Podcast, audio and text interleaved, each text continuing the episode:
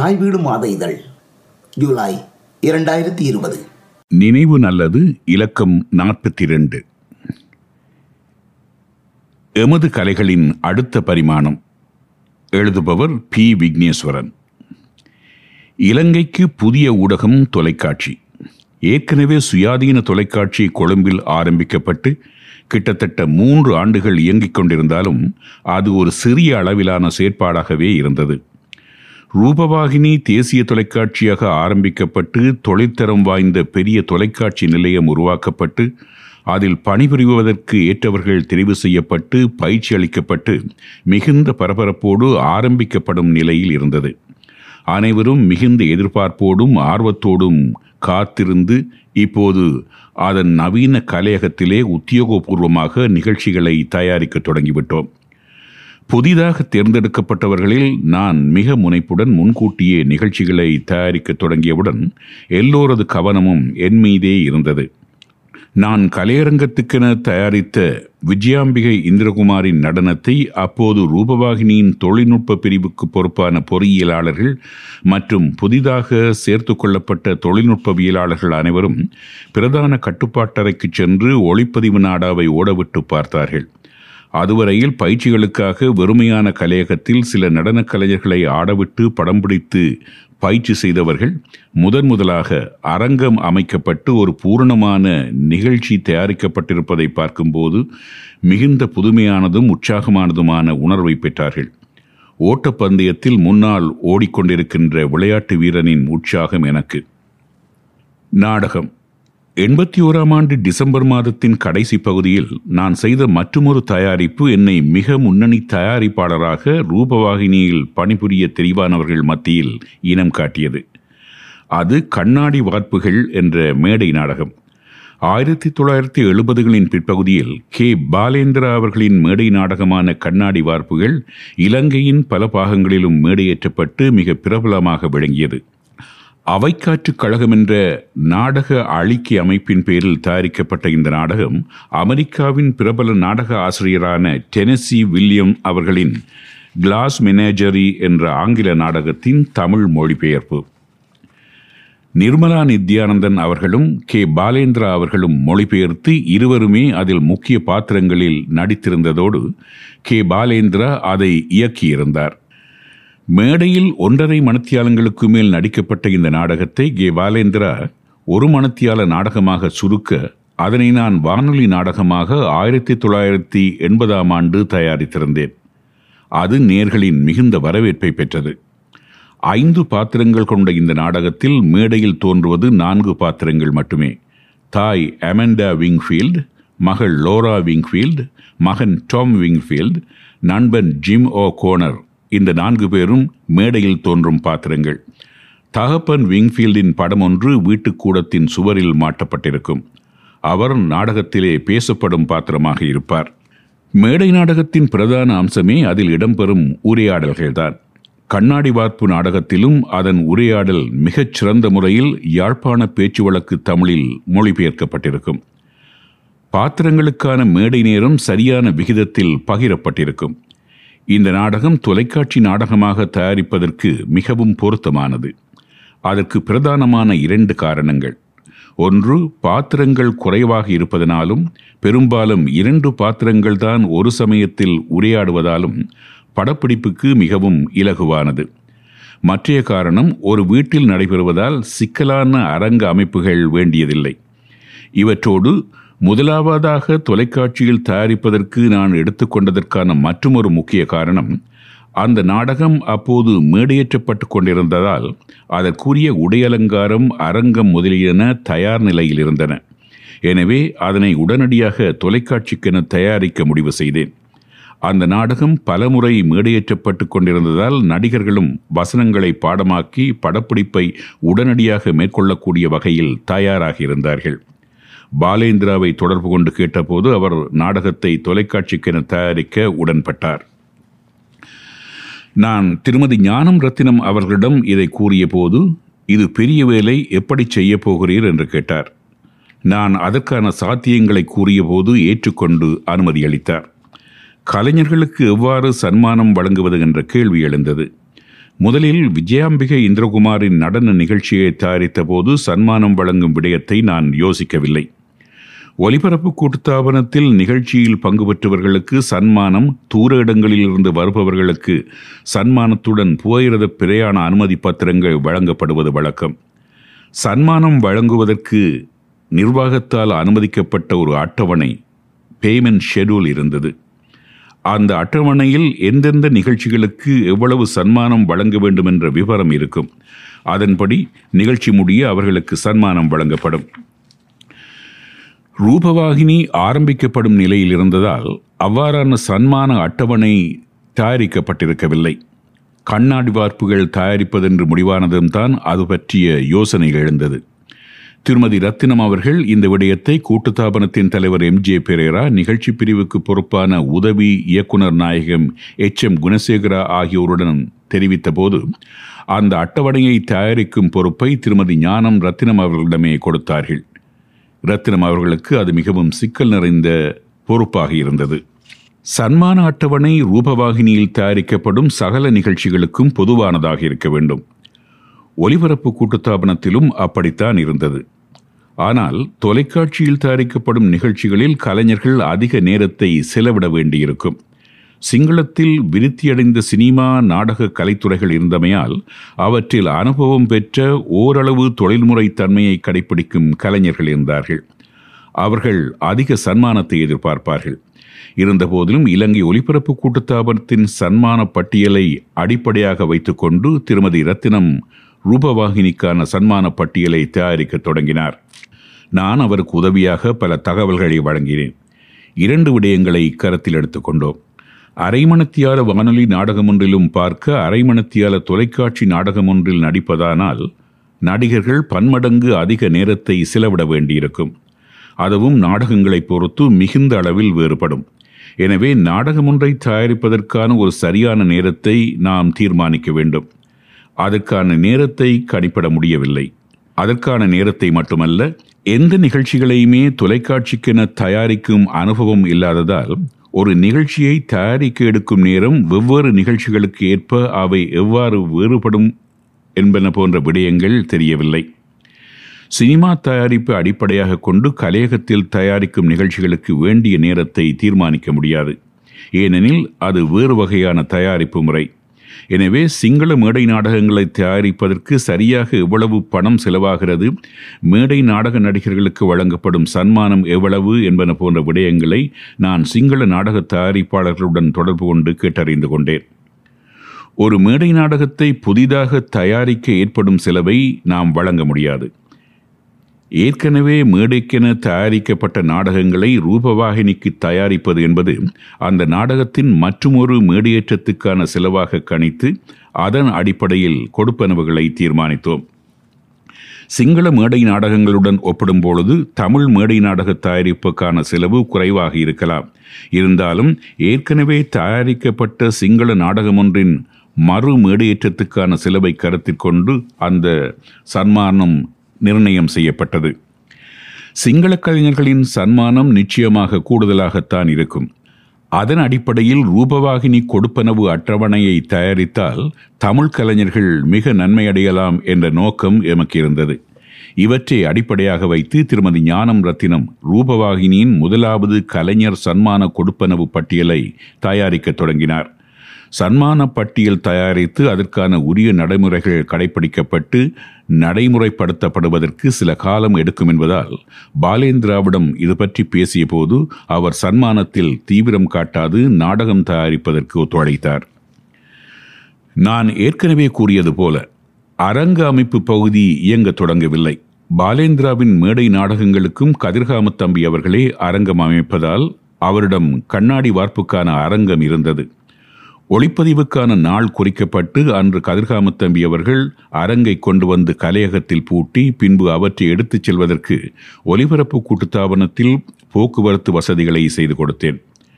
ரூபவாகினி உத்தியோகபூர்வமாக ஆரம்பிக்கப்படும் நாள் வரை எனது தயாரிப்புகளுக்கு ஒலிபரப்பு கூட்டுத்தாபன வாகனங்களையே நான் உபயோகப்படுத்தினேன்.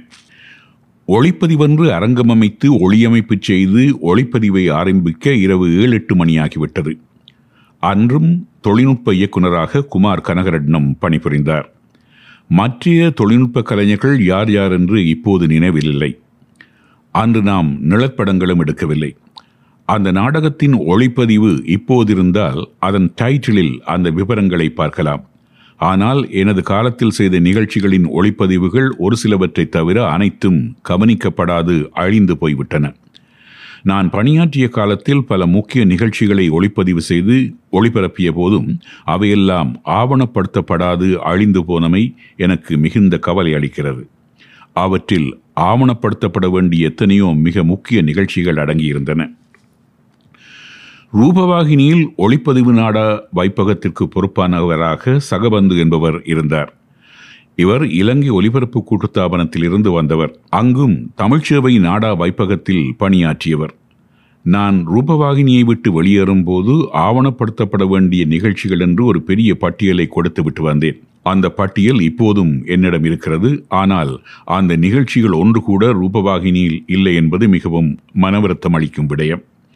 அவற்றை தயாரித்ததற்கான மனித உழைப்பு செலவழித்த பணம் தமிழ் ஒளிபரப்பின் வரலாறு அனைத்தும் வீணடிக்கப்பட்டுவிட்டன. இலங்கையில் குறிப்பாக ஒலி ஒளிபரப்பு துறைகளில் பழைய நிகழ்ச்சிகளை பாதுகாப்பதற்கு உரிய அக்கறை எடுக்கப்படுவதில்லை. சிங்களத்தில் ஓரளவு மேற்கொள்ளப்பட்டாலும் தமிழில் அது அறவே நடைபெறுவதில்லை. இப்போது இலங்கை வானொலி வரலாறு பற்றிய சிறு சிறு ஆவணப்படங்கள் சமூக வலைத்தளங்களில் உலாவுவதை பார்த்திருப்பீர்கள். அதில் தமிழ் விஷயமோ தமிழ் ஒலிபரப்பாளர்களோ இடம்பெற்றிருக்க மாட்டார்கள். இதே சகபந்துவிடம் நான் ஒலிபரப்பு கூட்டுத்தாபனத்தில் பணியாற்றிய போதும் எனது பல நாடகங்களை பத்திரப்படுத்துமாறு எழுத்து மூலம் கொடுத்திருந்தேன். அங்கு அப்படி பத்திரப்படுத்தும் உத்தரவை கொடுப்பதற்கு தமிழ்ச்சேவையின் இயக்குனர் நாடா விபர பத்திரத்தில் கையொப்பமிட வேண்டும். அப்படி உரிய முறையில் சமர்ப்பிக்கப்பட்ட நாடகங்களும் இப்போது இல்லை என்று அறிகிறேன். என்னால் தயாரிக்கப்பட்டு ஒலிபரப்பப்பட்ட போது நேர்களின் பாராட்டை அதிகளவில் பெற்ற நாடகங்களான ரத்தினம் அவர்கள் மொழிபெயர்த்த ஷேக்ஸ்பியரின் ஓத்தல்லோ ஜேவி பிரீஸ்லியின் இன்ஸ்பெக்டர் துரை மற்றும் இலங்கையின் முன்னணி நாடக எழுத்தாளர்களாக விளங்கிய செங்கையாளையான் பாவண்ணா சத்யசீலன் தீனாவானா அரியரத்னம் ஞானசக்தி கந்தையா போன்ற பல எழுத்தாளர்களின் நாடகங்களை ஆவணப்படுத்தி வைப்பதற்காக கொடுத்திருந்தேன். அவை எதுவுமே இப்போது இல்லை என்று எனக்கு தெரிவிக்கப்பட்டது. இதற்கு சிங்கள தமிழ் இன துவேஷன்தான் முழு காரணம் என்று சொல்ல முடியாது. தமிழ்ச் சேவைகளுக்கு பொறுப்பாக வருபவர்கள் கவனமெடுத்து செய்ய வேண்டிய கடமை இது. பல காரணங்களால் அந்த முக்கிய கடமை சரிவரச் செய்யப்படுவதில்லை. வரலாற்றை பேணாத மதிக்காத தெரியாத ஒரு சமூகம் எத்தனை யுகங்கள் சென்றாலும் முன்னேற்றம் அடைய முடியாது. வரலாற்றை அடிப்படையாக வைத்து தொடரும் வளர்ச்சிதான் உண்மையான வளர்ச்சி. வரலாறு தெரியாமல் எந்த துறைக்கும் புதிதாக வருபவர்கள் அந்த துறையை தமக்கு தெரிந்த வகையில் புதிதாகவே தொடங்குகிறார்கள். எனவே அந்த துறைகள் என்றுமே வளர்ச்சியடைய முடியாது ஆரம்ப நிலையிலேயே இருக்கும். வளர்ச்சிக்கான வழிகாட்டலாக வரலாறு அமைகிறது.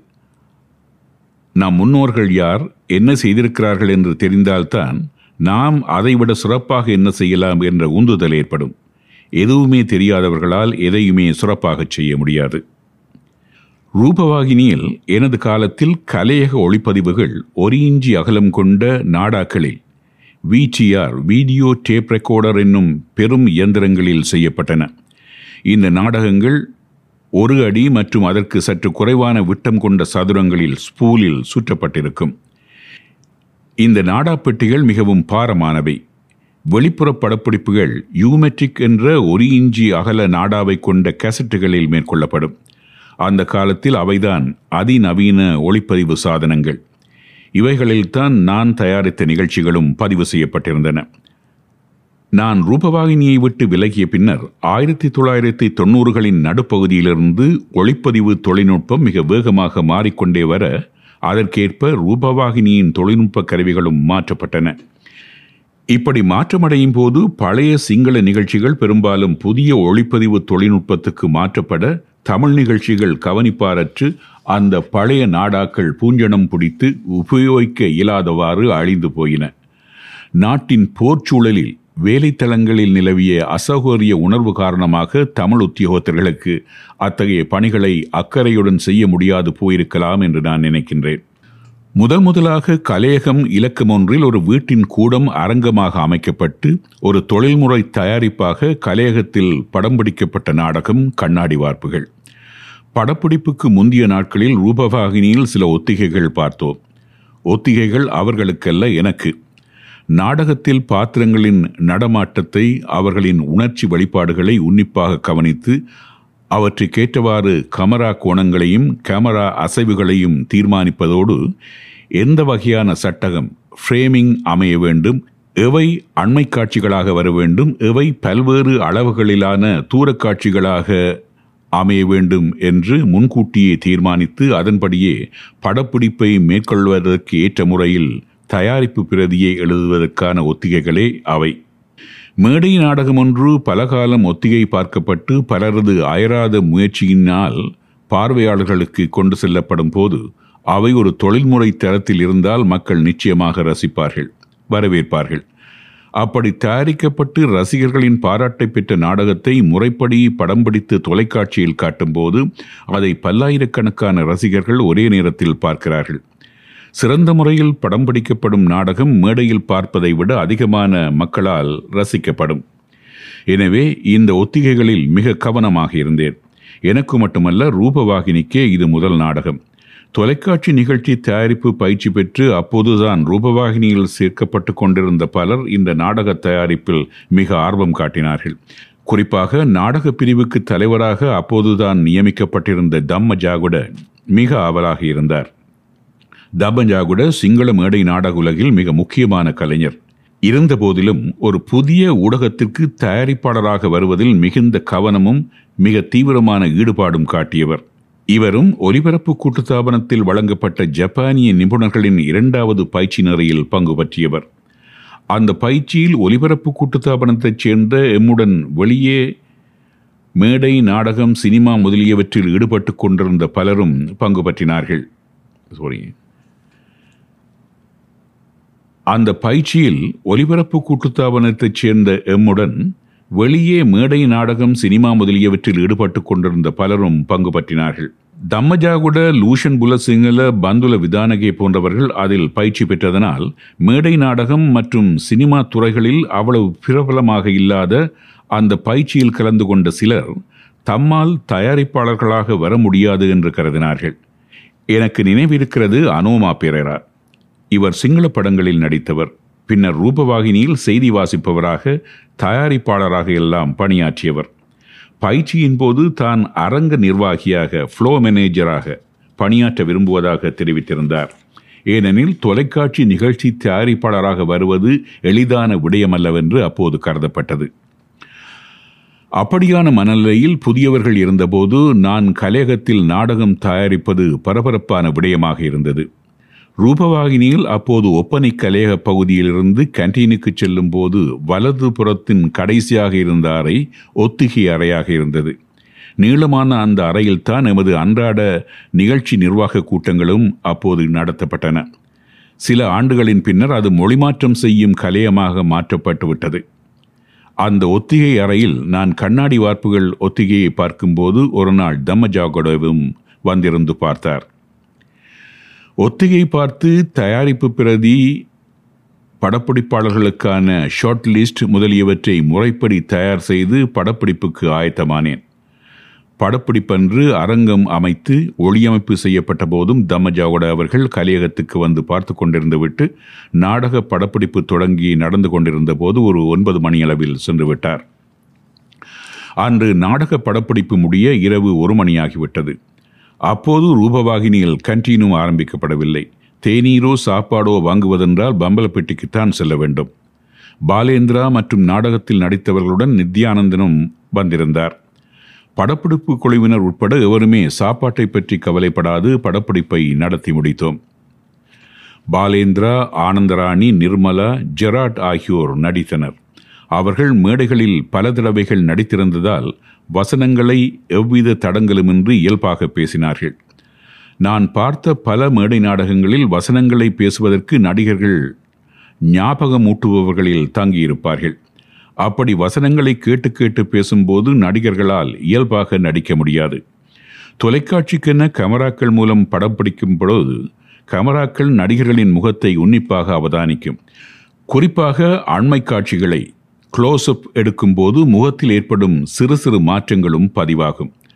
நடிகர்கள் வசனங்களை பாடமில்லாது அடுத்து என்னவென்று யோசிக்கும் முகபாவம் காட்சிக்கு தேவையான உணர்வு வெளிப்பாடுகளை விட கூடுதலாக தெரிந்து அவையும் பதியப்பட்டுவிடும்.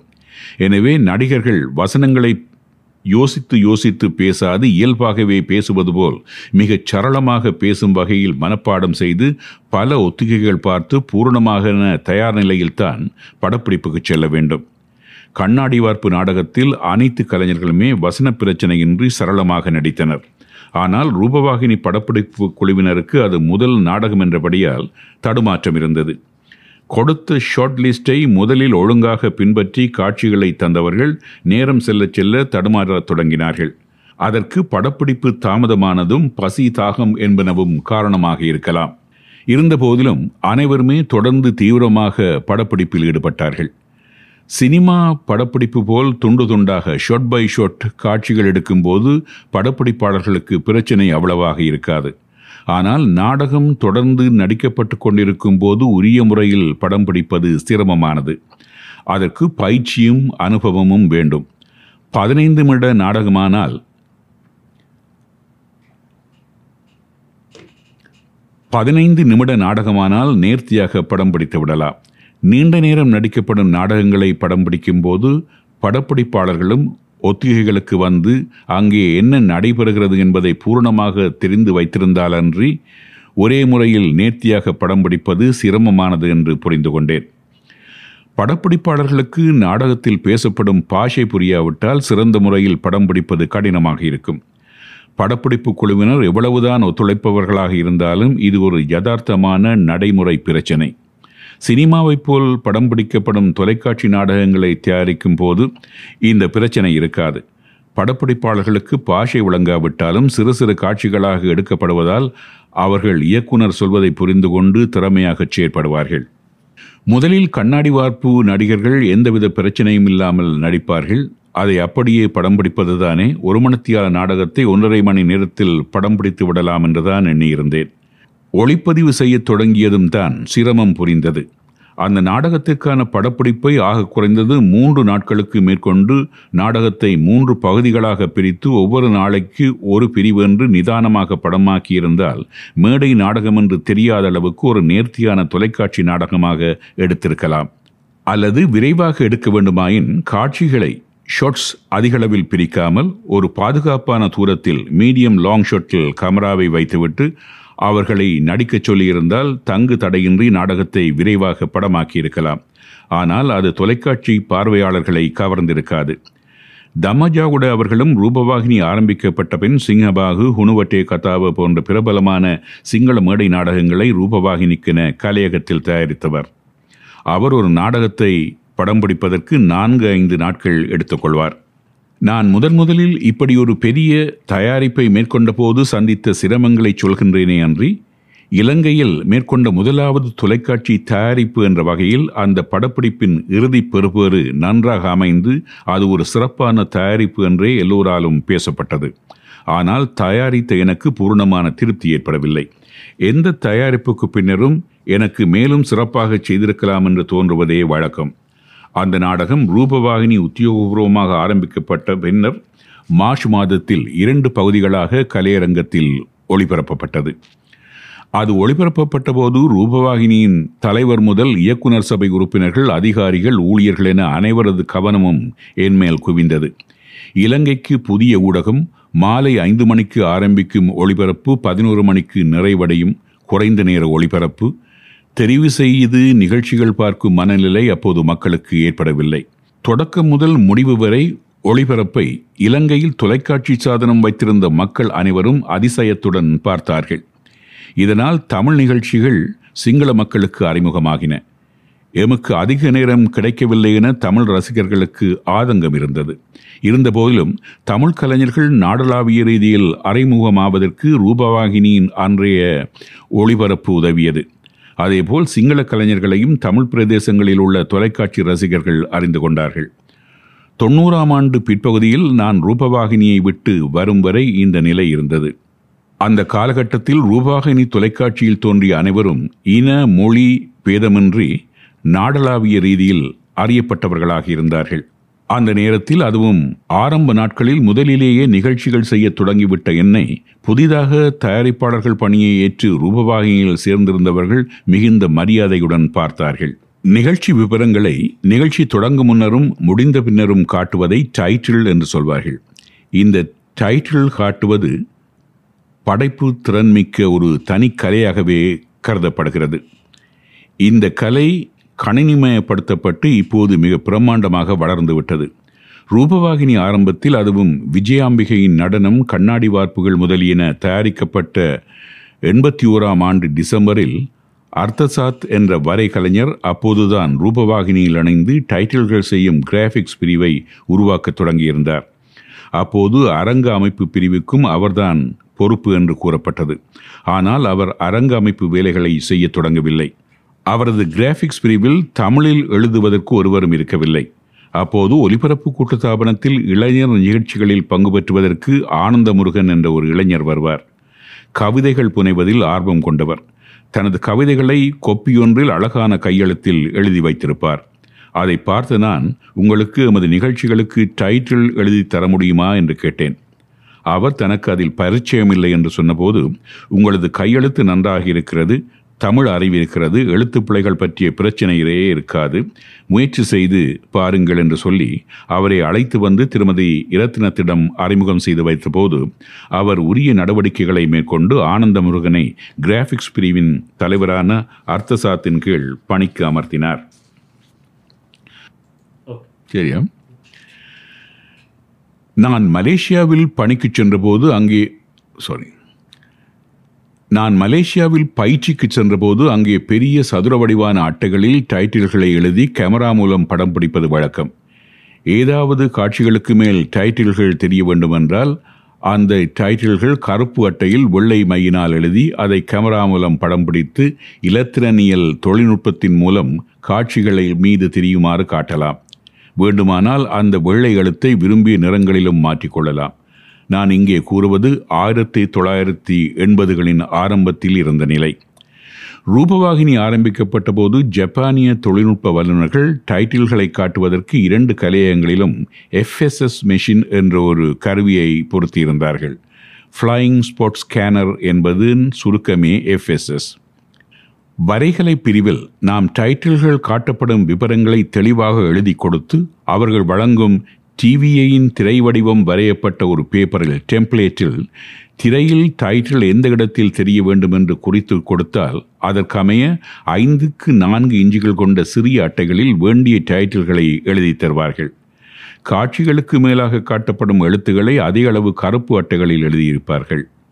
இந்த கருப்பு அட்டைகளை சுப்பக்கார்டு என்று சொல்வார்கள். இப்படியாக காட்சிகளுக்கு மேல் எழுத்து காட்டப்படுவதை சூப்பர் இம்போசிங் என்று சொல்வார்கள். இவ்வாறு எழுதப்பட்ட அட்டைகளை பிளாஸ்டிக்கினால் ஆன சிறு சிறு ஃப்ரேம்களில் போட்டு அவற்றை டைட்டில்கள் காட்டப்படும் ஒழுங்கில் கீழிருந்து மேலாக அடுக்கி கலையகத்தில் உள்ள எஃப்எஸ்எஸ் கருவியில் பொருத்தி வைத்திருப்பார்கள்.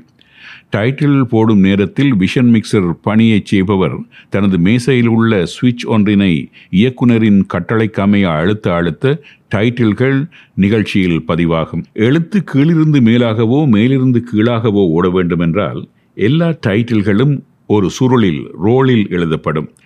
அந்த சுருளை எஃப்எஸ்எஸ் கருவியில் பொருத்திவிட்டால் நிகழ்ச்சி முடிந்த பின்னர் இயக்குனர் டைட்டிலுக்கு சைகை கொடுத்ததும் விஷன் மிக்சர் அதை இயக்கி ஓட விடுவார். அந்த டைட்டில்கள் ஓடும் வேகத்தையும் கூட்டி குறைத்து கட்டுப்படுத்தலாம். கண்ணாடி வார்ப்புகளை நான் ஒளிப்பதிவு செய்தபோது டைட்டில்கள் போடவில்லை. ஆனந்த முருகன் பணியில் சேர்ந்த பின்னர் அவர்தான் அந்த டைட்டில்களை எழுதினார். கொப்பியில் பேனாவால் எழுதுவது வேறு டைட்டில்களை சிறிய அட்டையில் தூரிகை கொண்டு எழுதுவது வேறு. நீண்ட பயிற்சி வேண்டும். ஆனந்த முருகனின் கையெழுத்து போல் அவர் எழுதிய டைட்டில்கள் அழகாக இருக்கவில்லை. என்றாலும் ஒருவருமே இல்லாதிருந்த எமக்கு அவர் கை கொடுத்தார். அப்போது சிங்கள சமூகத்தில் வரைகலையில் ஆர்வம் கொண்டு பல இளைஞர்கள் அக்கலையை பயிலத் தொடங்கியிருந்தார்கள். அத்துறை இலங்கையில் மெல்ல மெல்ல விருத்தியடையத் தொடங்கியது. அத்துறையை தமிழ் இளைஞர்கள் அப்போது அறிந்து கூட இருக்கவில்லை. ஆனந்தமுருகன் முதன் முதலாக இத்துறைக்கு வந்து ரூபவாகினியிலே அதை பழகத் தொடங்கினார். எமக்கு இருந்த பெரிய ஆறுதல் ஆனந்தமுருகனுக்கு தமிழ் கற்றுக் கொடுக்க வேண்டியதில்லை என்பதே. வானொலியில் உச்சரிப்பு பிழை மட்டுமே பார்க்கப்படும். தொலைக்காட்சியில் உச்சரிப்பும் எழுத்தும் முக்கியம். ஒரு வெகுஜன ஊடகத்தில் மொழியை பிழையாக கையாள்வது பாரதூரமான குற்றம் என்று அப்போது கருதப்பட்டது. கண்ணாடி வார்ப்புகள் எடிட்டிங்கை நான் மாஸ்டர் கண்ட்ரோல் ரூமில் செய்து கொண்டிருந்த போது நாடகத்தின் முடிவில் டைட்டில் கீழிருந்து மேலெழுந்து வருவதை பார்த்த அப்போது அங்கு வந்த ஜனக விமல வீர மற்றும் நிமலானந்த என்ற இரண்டு புதிய இளம் தயாரிப்பாளர்கள் என்னிடம் வந்து எவ்வாறு அதை செய்தீர்கள்? என்று கேட்டது இப்போதும் எனக்கு புன்னுறுவலை வரவழைக்கும் ஒரு நிகழ்வு. அப்போது எல்லாமே புதிதாக இருந்தது. மிக புதிய இளைஞர்கள் ரூபவாகினியில் இணைந்திருந்தனர். அந்த இரண்டு இளைஞர்களில் ஜனக விமல வீர என்பவர் இலங்கை ஒலி ஒலிபரப்பு கூட்டுத்தாபனத்தின் சிங்கள அறிவிப்பாளராக இருந்து பின்னர் உயர் நிர்வாகியாக பதவி வகித்த சரத் விமலவீர என்பவரின் மகன். சிறிது நாட்களிலேயே அவர் வாகன விபத்தில் இறந்து விட்டார். ரூபவாகினி ஊழியர்களில் முதல் மரணம் அவருடையது. ரூபவாகினி ஆரம்பித்து ஒன்றிரண்டு மாதங்களிலேயே அது நிகழ்ந்தது. இப்படி கண்ணாடி வார்ப்புகள் நாடக தயாரிப்பு ரூபவாகினியில் உள்ள அனைவராலும் ஆச்சரியமாக பார்க்கப்பட்டு அதனால் எனக்கு ஒரு அங்கீகாரம் உருவாவதை என்னால் உணர முடிந்தது. நானும் திருமதி ஞானம் ரத்னம் அவர்களும் சேர்ந்து தயாரித்த ரூபவாகினியின் கலைஞர் கொடுப்பனவு பட்டியல் மார்ச் மாதம் அளவில் அங்கீகரிக்கப்பட்டது. அங்கீகரிக்கப்பட்டதுமே நாடகத்திற்கான சன்மானம் பாலேந்திரா அவர்களுக்கு வழங்கப்பட்டது. அந்த காலகட்டத்தில் அது ஒரு கௌரவமான கொடுப்பனவு. எனது அடுத்த ஒளிப்பதிவு ஒரு பரதநாட்டியம். இம்முறை அப்போது மிக இளையவராக இருந்த வாசுகி சண்முகம் பிள்ளை அவர்களின் நடனத்தை ஒளிப்பதிவு செய்வது என்று தீர்மானித்தோம். விவாகம் செய்தபின் இப்போது வாசுகி ஜெகதீஸ்வரனாக அறியப்படுபவர். வாசுகி கொழும்பில் பிரபலமாக இருந்த ஒரு கலை குடும்பத்தைச் சேர்ந்தவர். தந்தையார் கே. சண்முகம் பிள்ளை அவர்கள் இலங்கை ஒலிபரப்பு கூட்டுத்தாபனத்தின் நிலைய மிருதங்க வித்துவான். தாயார் விஜயலட்சுமி சண்முகம் பிள்ளை அவர்கள் கொழும்பில் பிரபலமான நடன ஆசிரியை. ஒலிபரப்பு கூட்டுத்தாபனத்தின் சூப்பர் கிரேட் பாடகியாக கர்நாடக இசை கச்சேரி செய்தவர். எழுபதுகளின் ஆரம்பத்தில் நான் பணிக்குச் சேர்ந்தபோது சூப்பர் கிரேட் பாடகர்களின் இசை கச்சேரி இரவு ஒன்பதரை மணி முதல் பத்தரை மணி வரை நேரடியாக ஒலிபரப்பப்படும். அத்தகைய ஒலிபரப்புக்கு திருமதி விஜயலட்சுமி சண்முகம் பிள்ளை அவர்கள் வந்திருந்தபோது நிகழ்ச்சி தயாரிப்பு உதவியாளனாக நான் அந்த நிகழ்ச்சியைச் சேர்ந்தேன். அந்த இரவு நேர நிகழ்ச்சிக்கு பாலசுப்ரமணிய ஐயர் அவர்கள் தயாரிப்பாளராக இருந்தார். சிறுவயதில் தனது தாயாரிடம் நடனம் கற்கத் தொடங்கிய வாசுகி ஒலிபரப்பு கூட்டுத்தாபனத்தில் அப்போது தயாரிப்பாளராக பணியாற்றிய சி. வி. ராஜசுந்தரம் அவர்கள் தயாரித்த மீனாட்சி கல்யாணம் என்ற நாட்டிய நாடகத்தில் பால மீனாட்சியாக நடனமாடியவர் என்று ராஜசுந்தரம் அவர்கள் சொல்ல கேட்டிருக்கிறேன். வாசுகி சண்முகம் பிள்ளை பின்னர் தமிழ்நாடு சென்று பத்மஸ்ரீ அடியார் கே லக்ஷ்மணன் அவர்கள் கலைமாமணி சுவாமிமலை எஸ் கே ராஜரட்னம் பிள்ளை அவர்கள் ஆகியோரிடம் நடனம் பயின்று எழுபதுகளின் நடுப்பகுதியில் கொழும்பில் அரங்கேற்றம் செய்தவர். ரூபவாகினி ஆரம்பிக்கப்பட்ட போது ஒரு முன்னணி நடன கலைஞராக வாசுகி சண்முகம் பிள்ளை கொழும்பில் திகழ்ந்தார். ஆயிரத்தி தொள்ளாயிரத்தி எண்பத்தி ரெண்டாம் ஆண்டு ஜனவரி மாத முதல் வாரத்தில் நடைபெற்ற இவரது ஒளிப்பதிவுக்கு நான் ஒலிபரப்பு கூட்டுத்தாபன ஜீப் வண்டியில் சென்று அவரையும் அவருக்கு துணையாக அவரது சகோதரியையும் அழைத்து வந்தேன். அவரது மூத்த சகோதரரான விஸ்வநாதனும் தொலைக்காட்சி நிகழ்ச்சி தயாரிப்பு பயிற்சி பெற்று ரூபவாகினியில் பணியாற்றுவதற்கு தெரிவாகியிருந்தார். வாசுகியின் நடனத்துக்கும் கதிர்காம தம்பி அவர்கள்தான் அரங்கம் அமைத்தார். இதற்கு வேறு விதமான தட்டிகளை கொண்டு வந்து ஒரு ஆறடி விட்டமுள்ள அட்டையில் தாமரை வடிவில் கண்ணை கவரும் வர்ண கோலம் தீட்டி கலையகத்தின் நடுவில் தரையில் போட்டிருந்தார். அந்த வட்டத்தைச் சுற்றி ஒளியமைப்பு செய்து கலையகத்தின் மற்ற பகுதிகளில் ஒளியை சற்று குறைவாக வைத்திருந்தோம். சைக்ளோராமா முழுவதும் நீல நிற ஒளி பாய்ச்சப்பட்டிருந்தது. தூய்மையான புதிய கலையகத்தில் அத்தகைய ஒளியமைப்போடு ஒரு அழகான மண்டபமாக அரங்கம் காட்சியளித்தது. அப்போது எந்த நிகழ்ச்சி என்றாலும் செய்துவிடலாம் என்ற நம்பிக்கை எனக்கு இருந்தது. விஜயாம்பிகையின் நடனத்துக்கு போல் பல ஒத்திகைகள் முன்கூட்டியே பார்க்கவில்லை. இதற்கு முதலில் ஒரு ஒத்திகை பின்னர் படப்பிடிப்பு என்று செய்தோம். தரையின் நடுவில் போடப்பட்டிருந்த வர்ண அட்டையில் நின்று ஆட வேண்டும் என்று கேட்டுக்கொண்டதால் ஒரு கட்டுப்பாட்டுக்குள் இருந்தது போல் இருந்ததாக வாசுகி கூறினார்.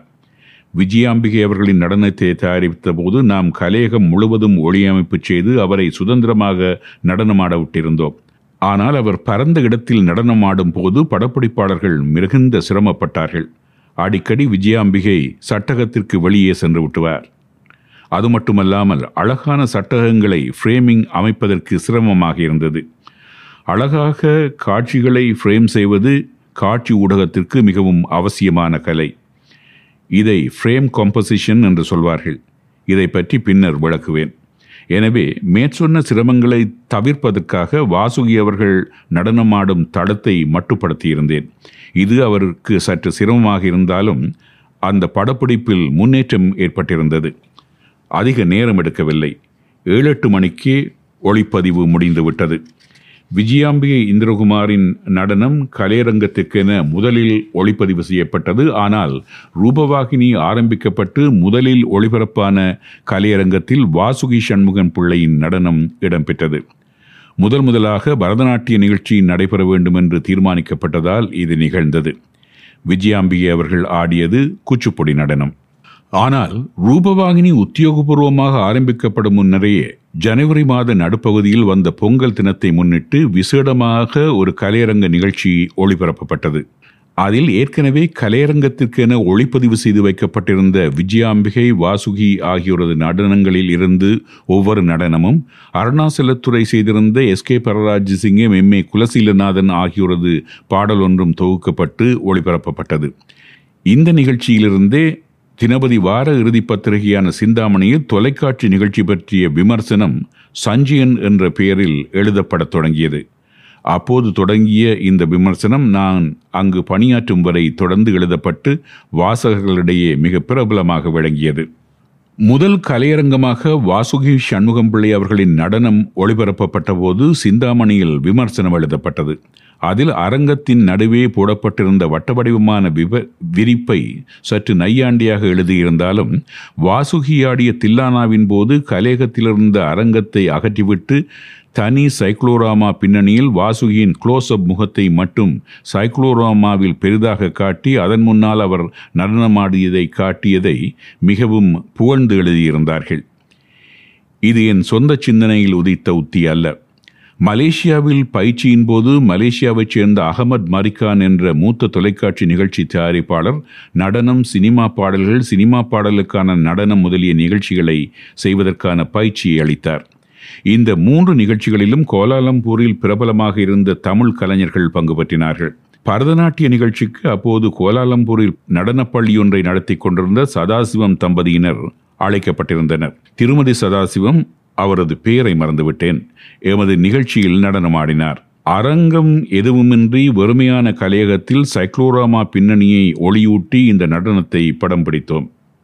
க்ளோஸ்அப் காட்சிகளை எடுக்கும்போது அழகாக தெரிந்த தொலைக்காட்சி திரை தூரக் காட்சிகளை காட்டும்போது கலையகத்தை வெறுமையாக காட்டியது. அதை போக்குவதற்காக அகமது மரிக்கான் அவர்கள் நடனக் கலைஞரின் முகத்தை சைக்ளோராமாவில் காட்டினார். அழகிய நடனக் கலைஞரின் செவ்வனே அலங்கரிக்கப்பட்ட முகம் அந்த பெரிய திரையை அழகாக நிரப்பியது. அந்த காட்சியால் நான் கவரப்பட்டாலும் அது நடனத்தின் மீதான கவனத்தை பார்வையாளர்களிடமிருந்து திருப்பிவிடும் என்று நான் கருதியதால் வாசுகி அவர்களின் நடனத்தின் போது அந்த உத்தியை தில்லானா நடனத்தின் ஆரம்பத்தில் மட்டுமே பயன்படுத்தினேன். இந்த படப்பிடிப்பைத்தான் சிந்தாமணியில் புகழ்ந்து எழுதியிருந்தார்கள். இதை குரோமாக்கி அல்லது சிஎஸ்எஸ் கலர் செப்பரேஷன் ஓவலே என்று சொல்வார்கள். சைக்ளோராமாவில் நீல நிறத்தை பாய்ச்சிவிட்டு அந்த நிறத்தை தொழில்நுட்ப முறையில் அகற்றி அதற்கு பதிலாக வேண்டிய காட்சிகளை பதிவதே அந்த தொழில்நுட்பம். அப்போது ஆரம்ப நிலையில் அந்த தொழில்நுட்பம் இருந்தது. ஒரு கேமராவில் மட்டுமே அதை செய்ய முடியும். மற்ற கேமராக்களுக்கு மாறும்போது அந்த தொழில்நுட்பத்தை பயன்படுத்த முடியாது. ஆனால் இ- இப்போது அந்த தொழில்நுட்பம் மிக பெரிய அளவில் வளர்ந்துவிட்டது வர்ச்சுவல் ஸ்டூடியோ தொழில்நுட்பமாக வியாபித்து தொலைக்காட்சி சினிமா துறைகளை ஆக்கிரமித்திருக்கிறது. எந்தவிதமான பிரம்மாண்ட காட்சிகளையும் அரங்கம் அமைக்காமலேயே காட்சிப்படுத்த முடியும். முன்பு நீல நிறத்தை அதிகமாக பயன்படுத்திய இந்த தொழில்நுட்பத்தில் இப்பொழுது ஒரு வினோதமான பச்சை நிறத்தை பயன்படுத்துகிறார்கள். நீல நிறத்தை பயன்படுத்தும் போது பங்கு பெற்றவர்களின் உடைகளில் சிறிதளவு நீளம் இருந்தாலும் காட்சியில் பாதிப்பு ஏற்படும். இப்போது மிக பிரத்யேகமான பச்சை நிறம் பாவிக்கப்படுவதால் அந்த பிரச்சனை இருக்காது. வாழ்க்கையில் எவரும் அந்த நிறத்தை உடைகளில் பயன்படுத்த மாட்டார்கள். தென்னிந்திய சினிமாக்களிலிருந்து ஹாலிவுட் வரை இந்த தொழில்நுட்பத்தை பயன்படுத்தியே மிக பிரமாண்டமாக பிரமிக்க வைக்கும் காட்சிகளை கொண்ட திரைப்படங்கள் எடுக்கப்படுகின்றன. நாம் நன்கு அறிந்த அவதார் பாகுபலி மற்றும் ஷங்கர் தயாரிக்கும் படங்கள் இந்த தொழில்நுட்ப முறையிலேயே பிரமாண்டமாக தயாரிக்கப்படுகின்றன. ரூபவாகினி ஆரம்பிக்கப்பட்ட போது ஆரம்ப நிலையிலிருந்த இந்த தொழில்நுட்பத்தை பயன்படுத்தி ஒரு சிறு காட்சியை எடுப்பதற்கு குமார் கனகரட்னம் வழமை போல் எனக்கு உதவினார். இசை. ரூபவாகினி உத்தியோகபூர்வமாக ஆரம்பிக்கப்படும் முன்னரே நான் கலையரங்கம் நிகழ்ச்சி ஒளிப்பதிவுகளை மேற்கொள்ள ஆரம்பித்து விட்டதை பற்றி விவரித்துக் கொண்டிருக்கிறேன். நான் ஏற்கனவே குறிப்பிட்டது போல் ஈழத்தமிழர்கள் முறைப்படி கற்று பாண்டித்தியம் பெற்றிருந்த கலைகளில் வல்லமையும் அங்கீகாரமும் பெற்றிருந்த கலைஞர்களின் நிகழ்ச்சிகளை ஒளிப்பதிவு செய்ய தொடங்கினோம். விளக்கமாக சொல்வதானால் உடனடியாக ஒளிப்பதிவை மேற்கொள்ளக்கூடிய தயார் நிலையில் இருந்த கலைஞர்களுக்கும் கலைஞர்களுக்குமே முன்னுரிமை வழங்கினோம். அதுதான் அப்போது சாத்தியமானதும் கூட. அதற்கமே உடனடியாக தயாரிக்கக்கூடிய தரத்திலிருந்த கண்ணாடி வார்ப்புகள் எமது முதல் நிகழ்ச்சிகளில் ஒன்றாக அமைந்தது. அடுத்து ஒரு கர்நாடக இசைக்கச்சேரியை செய்வதென்று தீர்மானித்த போது நாம் ஏற்கனவே முடிவு செய்திருந்தபடி ஒலிபரப்பு கூட்டுத்தாபனத்தில் அதி உயர் தரத்தில் பாடிக்கொண்டிருந்தவர்களையே முதலில் அழைப்பது என்ற திட்டத்துக்கு அமைய ஏ கே கருணாகரன் அவர்களின் நிகழ்ச்சியை ஒளிப்பதிவு செய்ய தீர்மானித்தோம். கருணாகரன் அப்போது மிக முன்னணியிலிருந்த கர்நாடக இசைக்கலைஞர். இலங்கையில் கர்நாடக இசைத்துறை சார்ந்தவர்களுக்கும் கர்நாடக இசையை ரசிப்பவர்களுக்கும் நன்கு அறிமுகமானவராக இருந்தார்.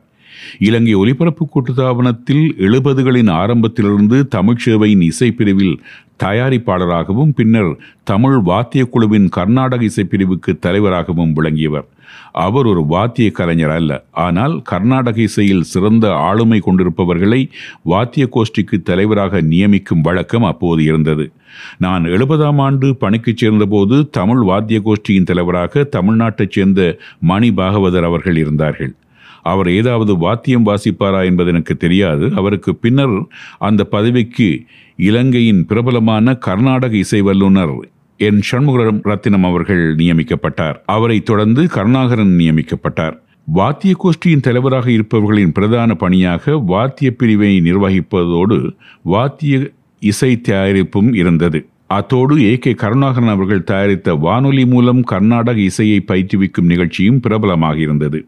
தமிழ்ச்சேவையின் மெல்லிசை வாத்திய குழுவுக்கு தலைவராக இலங்கையின் மிக பிரபலமான இசையமைப்பாளரும் சிறந்த கர்நாடக வயலின் வித்வானுமான ஆர். முத்துசுவாமி அவர்கள் இருந்தார்கள். ரூபவாகியின் ஆரம்ப காலத்தில் ஏ கே கருணாகரன் அவர்கள் ஒலிபரப்பு கூட்டுத்தாபனத்திலிருந்து விலகி யாழ் பல்கலைக்கழகத்தின் ஒரு பிரிவாக விளங்கும் ராமநாதன் நுண்கலை கல்லூரியில் விரிவுரையாளராக பணியாற்றச் சென்று விட்டார். நான் ஒலிபரப்பு கூட்டத்தாபனத்தில் நிகழ்ச்சி தயாரிப்பு உதவியாளராக ஒலிப்பதிவுகளை செய்து கொண்டிருந்த போது பெரும்பாலும் தமிழ் இசை நிகழ்ச்சிகளை ஒலிப்பதிவு செய்வதே எனது பணியாக இருந்தது. அதனால் அப்போது வானொலி இசை நிகழ்ச்சிகளில் பங்கு பெற்றிக் கொண்டிருந்த சகல இசைக்கலைஞர்களையும் அறிந்து கொள்ள முடிந்தது. இந்த ஒலிப்பதிவுகளின் போது அவற்றின் தயாரிப்பாளர்களுடன் கட்டுப்பாட்டறையில் வெகுநேரம் இருக்க வேண்டி ஏற்படுவதால் தயாரிப்பாளர்களுடன் மிக நெருக்கமாக பழகும் சந்தர்ப்பம் எமக்கு தவிர்க்க முடியாததாகிவிடும். அப்படி எனது நண்பரானவர் ஏ கே கருணாகரன். எமது காலத்தில் இலங்கை ஒலிபரப்பு கூட்டுத்தாபனத்தில் மிக தீவிரமாக மெல்லிசை பாடல்கள் தயாரிக்கப்பட்டு கொண்டிருந்தமையால் அவர் மெல்லிசை பாடல் நிகழ்ச்சி தயாரிப்பாளராகவும் பணியாற்றியிருக்கிறார். கருணாகரன் அவர்களுடன் இசை இசைக்கலைஞர்கள் என்று மட்டுமல்லாது பல்வேறுபட்ட விடயங்களையும் பேசலாம். மிகுந்த நகைச்சுவை உணர்வு கொண்டவர். அவர் ஒரு தீவிர சிவாஜி ரசிகர். எனக்கும் சிவாஜி கணேசன் அவர்கள் அபிமான நடிகராக இருந்தமையால் சனிக்கிழமைகளில் வேலைக்கு செல்லும் போது அப்போது சனிக்கிழமைகளில் அரை நாள் வேலை செய்ய வேண்டும். ஒலிப்பதிவுகள் எவையும் இல்லாவிட்டால் நான் காலை பத்து மணி காட்சிக்கு கருணாகரனின் சி நைன்டி மோட்டார் சைக்கிளில் சிவாஜி கணேசன் நடித்த படங்கள் பார்க்கச் சென்றிருக்கிறேன். என்னுடன் அவ்வளவு நெருக்கமானவர். கருணாகரன் இந்தியாவில் இசைப்படிப்பை முடித்துவிட்டு தொடர்ந்து தனிப்பட்ட முறையில் மகாராஜபுரம் சந்தானம் அவர்களிடமும் இசை பயின்றவர். அப்போது அவர் மகாராஜபுரம் அவர்கள் கச்சேரிகள் செய்யும் போது அவரின் சீடர்களில் ஒருவராக மேடையில் அமர்ந்து பாடியிருக்கிறார். மகாராஜபுரம் சந்தானம் அவர்கள் அறுபதுகளின் பிற்பகுதியில் ராமநாதன் இசைக்கல்லூரியில் இசை ஆசிரியராக பணிபுரிந்த போது கருணாகரன் அவரிடம் பயின்ற மாணவன். கருணாகரன் அவர்கள் இசைக்கச்சேரிகளில் பாடும்போது மகாராஜபுரம் அவர்களின் சாயல் தெரிவதை தவிர்க்க முடியாது. கருணாகரன் அவர்கள் தனது தொழில் மீது காட்டும் அக்கறை மிக தீவிரமானது. அவர் இலங்கை ஒலிபரப்பு கூட்டுத்தாபனத்தில் பணியாற்றிய நாட்களில் தினமும் பல மணி நேரம் சாதகம் செய்து கொள்வதை தனது கட்டாய வழக்கமாக கொண்டிருந்தார். அவரது குரலில் சற்று மூக்கடைப்பு தொனி இருந்தாலும் பாடத் தொடங்கிவிட்டால் சுருதி சுத்தமாக பக்க வாத்தியங்களுடன் இணைந்து மிக தரமான இசையை வழங்குவார். இத்தகைய திறமைமிக்க கருணாகரன் அவர்களின் இசைக்கச்சேரியை ரூபவாகியின் முதல் கர்நாடக இசைக்கச்சேரியாக ஒளிப்பதிவு செய்வதில் மகிழ்ச்சியடைந்தேன். இது ஆயிரத்தி தொள்ளாயிரத்தி எண்பத்தி ரெண்டாம் ஆண்டு ஜனவரி முதல் வாரத்தில் இடம்பெற்றது. காலையில் இதன் ஒளிப்பதிவு நடைபெற்றதால் திருமதி இரத்தினம் அவர்கள் அன்று ரூபவாகினி நிலையத்தில் இருந்தார். கலைஞர்கள் இருந்து பாடுவதற்கான மேடை வேண்டும். அரங்க அமைப்பு பிரிவு அமைக்கப்படவில்லை. திருமதி ரத்தினம் அவர்கள் ஏற்கனவே அப்போதுதான் ரூபவாகினி அலுவலர்களுக்கென கொண்டுவரப்பட தொடங்கியிருந்த மேசைகளை கொண்டு மேடை அமைப்பதற்கான ஏற்பாடுகளை செய்திருந்தார்.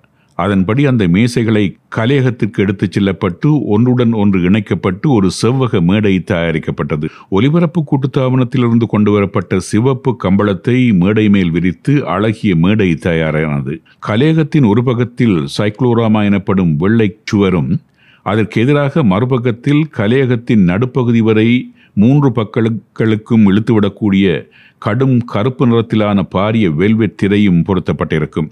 அன்று கருப்பு திரையின் பின்னணியில் கருணாகரனின் கர்நாடக இசைக்கச்சேரியை ஒளிப்பதிவு செய்தோம். கருப்பும் சிவப்பும் மிக அழகாக கமராவினூடே தெரிந்தது. கருணாகரன் அவர்களும் பக்கவாத்திய கலைஞர்களும் மேடையில் கம்பீரமாக அமர்ந்திருந்தார்கள். பக்கவாத்திய கலைஞர்களாக வயலின் வாசித்தவர் பிரபல வயலின் வித்வான் ஜி சண்முகானந்தம் அவர்கள் மிருதங்கம் பிரபல மிருதங்க வித்வான் கே சண்முகம் பிள்ளை அவர்கள் கடம் பிரபல மிருதங்கம் மற்றும் கடவாத்திய வித்வான் கே கே அச்சுதன் அவர்கள் இந்த மூன்று பேருமே ஒலிபரப்பு கூட்டுத்தாபன நிலைய வித்வான்கள். கஞ்சிரா வாசித்தவர் யாரென்று எனக்கு சரியாக நினைவில் இல்லை. கணேஷ் சர்மா அவர்கள் என்று நினைக்கின்றேன்.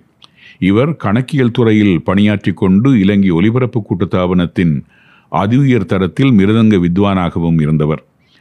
கெஞ்சிராவும் வாசிப்பார். அன்று ஒரு சிறப்பான இசைக்கச்சேரியாக அது அமைந்தது. கலையரங்கத்துக்கான முதலாவது கர்நாடக இசைக்கச்சேரியை ஒளிப்பதிவு செய்தேன். இதற்கான முன் அனுபவம் இல்லை.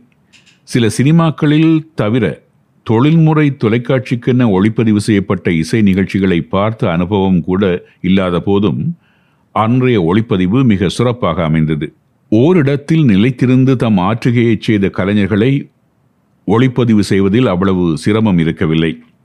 படப்பிடிப்பாளர்கள் விதம் விதமாக பல்வேறு ஷொட்களை தந்தார்கள். ஓவர் த ஷோல்டர் ஷொட் என்று சொல்லப்படுகின்ற வயலின் வித்வானின் தோல் சட்டகத்தின் ஒரு பக்கத்தில் தெரிய மறுபக்கத்தில் பாடகரின் முகம் தெரியும் காட்சி அல்லது மிருதங்க வித்வானின் தோளொரு சட்டகத்தின் ஒரு பக்கத்தில் தெரிய மறுபக்கத்தில் பாடகரின் முகம் தெரியும் காட்சி என்பன மிக அழகாக தெரிந்தன. கமராவை மேடையின் ஒரு புறத்திலிருந்து மறுபுறத்தில் மெதுவாக நகர்த்தி செய்த ட்ராலி ஷோட்கள் கர்நாடக இசை கச்சேரிக்கு மிக பொருத்தமாக அமைந்தன.